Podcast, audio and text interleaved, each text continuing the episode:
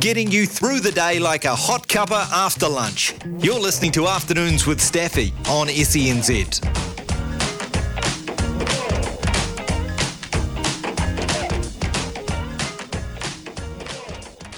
The EPL, the English Premier League, is kicked off. Round one is up and underway.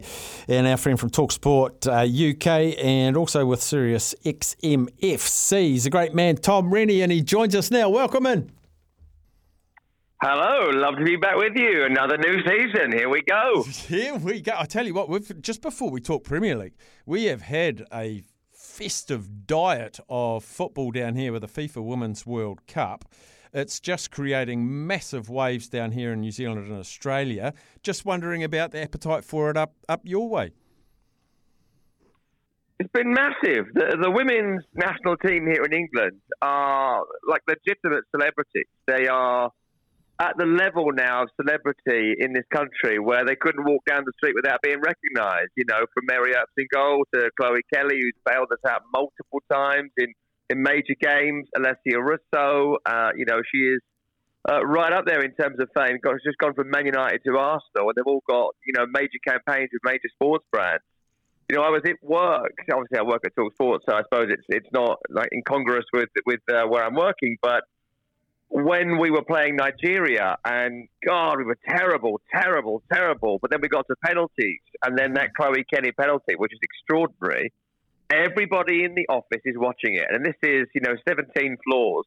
And I'm speaking to people across the day. The entire office stopped to watch it. It's been brilliant, even though England have not been at their best. And we're looking forward to somehow finding a way to beat those Australians. Won't that be fun? Oh, yeah, we are on the edge of our seat. That drama of that Matildas, the Australians caught us, was just something else. But yeah, incredible. We'll get to the Premier League now. Let's kick off with potentially the best team in the Premier League, West Ham. 1-1, Bournemouth. Are you happy with the start, Tom?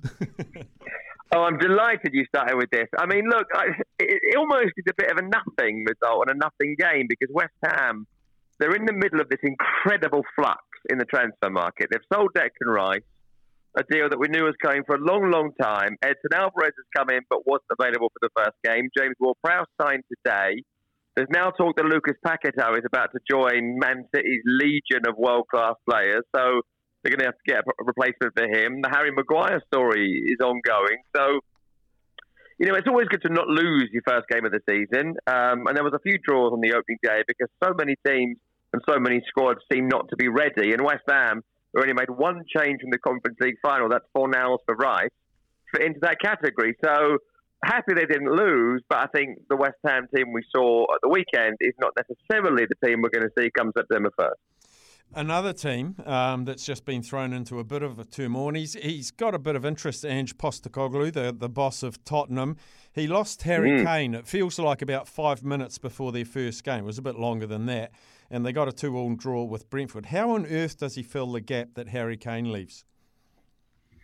Well, there's two ways of looking at this with Postecoglou. In the first way, the very negative way, is that he has been handed the biggest hospital pass when it comes to managing Tottenham Hotspur in the last decade. Mm-hmm. The first manager since Juande Ramos, maybe, to have to play for or to manage Tottenham without Harry Kane and to lose someone like that. You can't replace someone like that. But this transfer has been dragging on and on and on for years. Harry Kane is the best striker from England for the best part of 30 years, certainly the best striker that Tottenham Hotspur have ever had, one of the best strikers in European football and thereby world football. He had nothing left to achieve at Tottenham, and they were clawing onto him for a little bit longer than maybe they should have done, and Kane wouldn't force a move out. He maybe tried a bit with Man City a couple of years ago.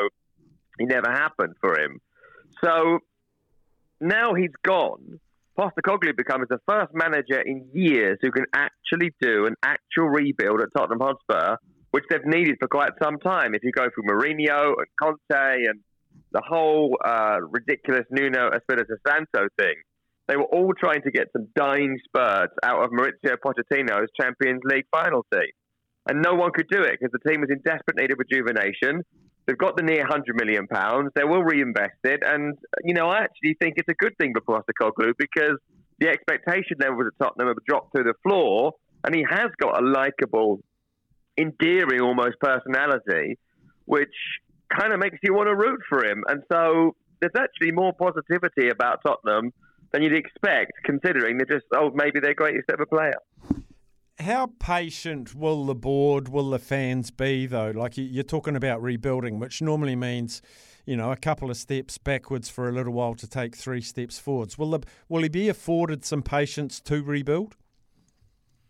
Well, I think if he was in the relegation zone in Christmas, the answer would be no. If they only won 3 games by the time we get to Christmas, the answer would be no. But if Tottenham are safely nestled in mid-table by the time we get to Christmas in January, I think it'd be absolutely fine. You speak to any Tottenham fan, my brother-in-law's a Tottenham fan, we speak all the time, they've got no expectation. They don't think they're going to win the league. They don't think they're going to finish in the top 4. They don't think they're going to finish in the top 6.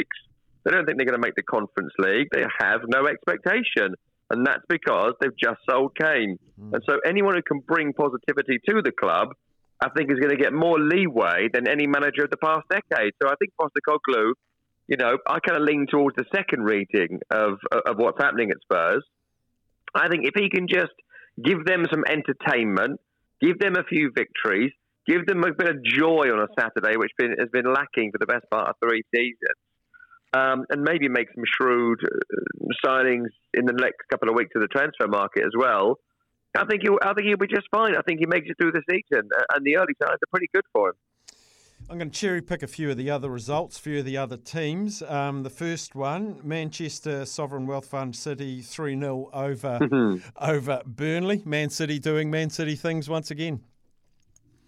Yeah, look, I mean, the squad is stronger than anyone else's, which is why it's so annoying. They're trying to buy Lucas Paquetá of West Ham because their midfield options going into that game were Kevin De Bruyne, Rodri, Bernardo Silva, Jack Grealish, Calvin Phillips, Phil Foden, Cole Palmer. It's just ridiculous. Their strength in depth is ridiculous. And Kevin De Bruyne picks up a hamstring injury. So they're like, we better get your best player then. You know, that's just what they can do. And it's really irritating. It's not good for competition. It's not good for the league. And at some point, we're probably going to have to stop it. The trouble is with the Premier League, they don't try and stop it with kind of laws and regulations. They just hope another sovereign wealth fund comes along to compete with them. And suddenly, here you've got the kingdom of Newcastle United. So, you know, they were great. They just brushed Burnley aside like they weren't there. And tell you what, that Newcastle game this weekend coming is going to be quite interesting. That's a massive test for Man City. And if we're going to have a title race this year, we need teams like Newcastle to beat them. If City lose 5 games, we've got a ball game. If they don't, we don't. Yeah, and Newcastle, you touch on them, 5-1. A dream start for them. Yeah, I mean, look, the interesting thing about the kingdom of Newcastle United is that they are building a squad. What they've done is they've looked at the other, like, sovereign wealth funds or, you know, the monopoly money that Todd Bowley is knocking around, pushing that sweet concept of amortisation around. And they've looked at all them clubs and gone, what do? They come in and they go wild. They buy Neymar and they buy Robinho and they buy someone for £100 million, Caicedo or whatever.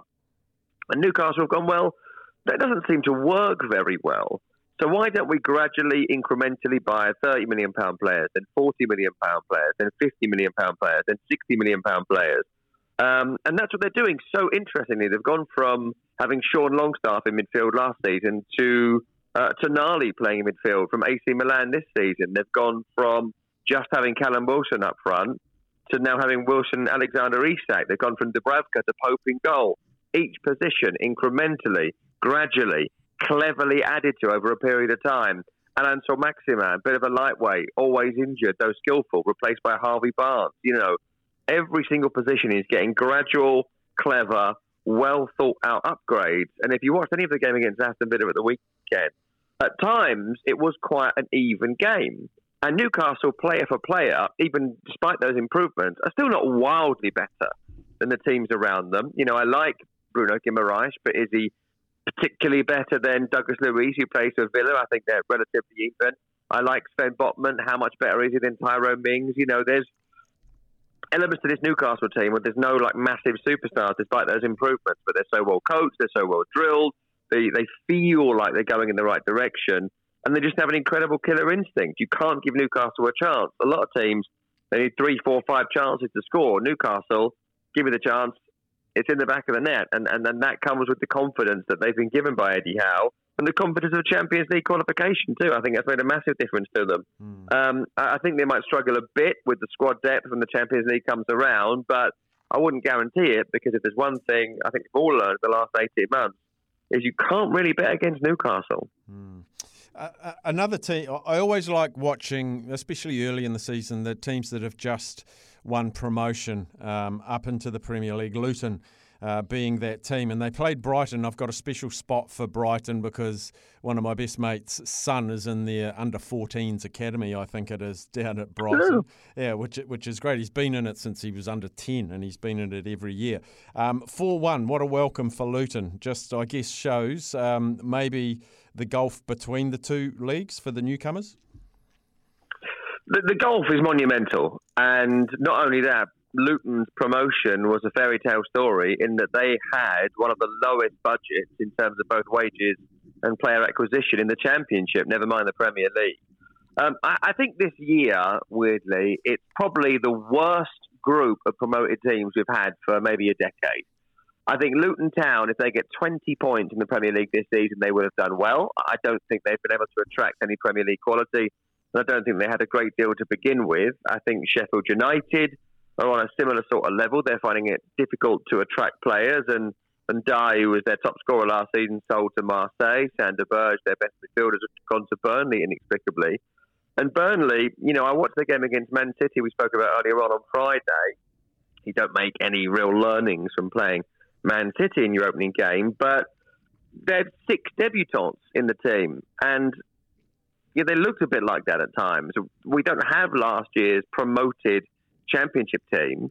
He's changed half of it, and the players he's brought in, it feels a bit like they're trying to do the money ball thing, and maybe it'll work, but at the moment I don't see anything there that a Premier League team should be scared of. I think they'd be lucky to get 30 points. Vincent Kompany, with his profile and the quality of the football last year, maybe they'll find a way to get to 32, 33, which might be required to stay up. But at the moment, I think the 3 that have come up will be the 3 that go straight back down. And finally, Tom, I know we're only round one in. I think most people are in agreement that Man City and Newcastle will be in the top 4. Who'd be the other 2 teams early doors that you think would join them in the top 4? Well, I do have some doubts about Newcastle, because when the Champions League comes around, it might be difficult for them. I think Arsenal are going to be in the top 4. I don't think that they are going to be title contenders as last season. I think that Declan Rice is a world-class signing and better than Granit Xhaka, who played in that position. But apart from that, Kai Havertz, Urian Timber, I don't know if they're the kind of improvement. They're an improvement, but the kind of improvement you need to close the gap on Man City. I watched the Man United game on Monday Night Football. I thought they were atrocious, but in classic Man United fashion, they outhoused a victory, and Wolves didn't get a penalty they absolutely deserved, because you don't get a penalty at Old Trafford for a Stonewall penalty still, even in 2023 in the VAR era. But I do think Man United will come good as the season comes on. I went to Chelsea-Liverpool at the weekend. I think that Chelsea still look a bit of a mess. Caicedo and Enzo Fernandez together, good players, but relatively untested, certainly at European level. So are they going to be strong enough to challenge for the title? I don't know. Liverpool still look short at defensive midfielders. You know, I think that the only thing I'd guarantee is Man City. I think there's another 6 that could probably do it. And I think of that group, I'd still pick Liverpool, despite the deficiencies they have in holding midfield and their weird inability to attract people to sign for them.